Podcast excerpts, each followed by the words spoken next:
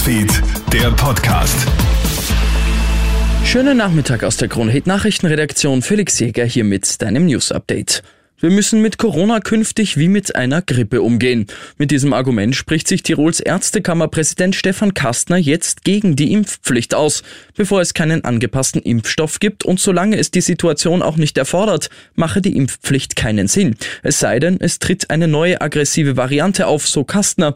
Und genau diese Gefahr sei nicht zu unterschätzen, warnt Virologe Norbert Nowotny keiner weiß, was im Herbst und Winter, welche Virusvariante dann dominieren wird. Ich gehe davon aus, dass es mit ein bisschen Glück ein Omikron-ähnliches Virus sein wird. Dann brauchen wir die Impfpflicht nicht. Aber kein Mensch kann vorhersagen, ob das nicht vielleicht doch ein Virus ist, wo unsere Spitäler sich wieder füllen. Wochenmenüplan erstellen, Einkaufsliste schreiben und ja nicht hungrig in den Supermarkt gehen.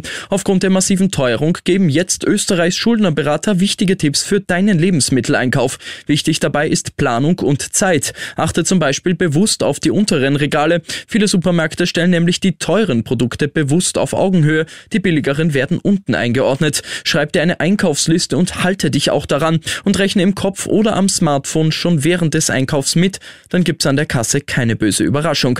Thomas Berghuber von der Schuldnerberatung Oberösterreich. Wenn ich all diese Regeln befolge, ist es zwar ein bisschen mühsam, aber ich könnte doch glatt pro Woche 10 Euro sparen, sondern im Monat 50 Euro, sondern im Jahr 600 Euro. Damit kann ich die erhöhte Gasrechnung vielleicht bezahlen und dergleichen mehr.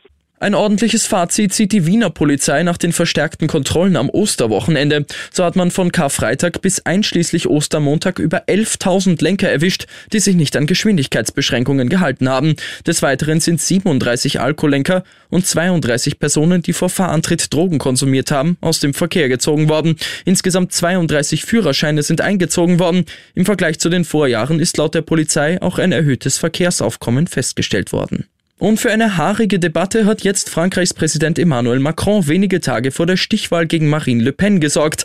Der 44-Jährige hat sich von seinem Fotografen ablichten lassen und das Foto auf Instagram hochgeladen. Soweit noch nicht ungewöhnlich. Macron sitzt auf dem Foto allerdings auf einer Couch mit weit aufgeknöpftem Hemd und ordentlich viel Brustbehaarung. Viele Userinnen feiern das und schreiben etwa, ich würde ihn alleine schon wegen der Behaarung wählen. Andere werfen Macron vor, er habe die Brusthaare per Photoshop hinzufügen lassen. Am 24. April findet die Stichwahl gegen Le Pen statt, eine Schicksalswahl für Europa laut Experten und deswegen auch eine haarige Angelegenheit. Ich wünsche dir noch einen schönen Abend.